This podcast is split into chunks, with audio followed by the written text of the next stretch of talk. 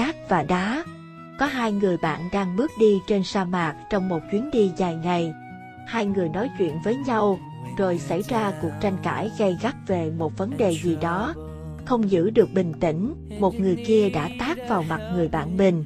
Cảm thấy rất đau nhưng người bạn không nói gì. Anh ta chỉ lặng lẽ viết lên trên cát một dòng chữ rất to. Hôm nay người bạn tốt nhất của tôi đã tát vào mặt tôi.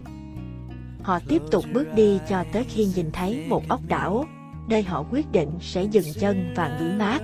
Người bạn vừa bị tát do sơ ý đã trượt chân rơi xuống một vũng lầy và dần dần lún sâu xuống. Nhưng người kia đã kịp thời cứu được anh. Ngay sau khi được cứu, anh đã khắc ngay lên một tảng đá gần đó dòng chữ Hôm nay người bạn tốt nhất của tôi đã cứu sống tôi. Người bạn kia thấy vậy liền hỏi Tại sao khi tôi tác cậu, cậu lại viết chữ lên trên cát còn bây giờ cậu lại khắc chữ lên một tảng đá? Và câu trả lời anh ta nhận được là Khi ai đó làm chúng ta đau đớn thì chúng ta nên viết điều đó lên trên cát nơi những cơn gió của sự thứ tha sẽ xóa tan đi những nỗi trách hờn.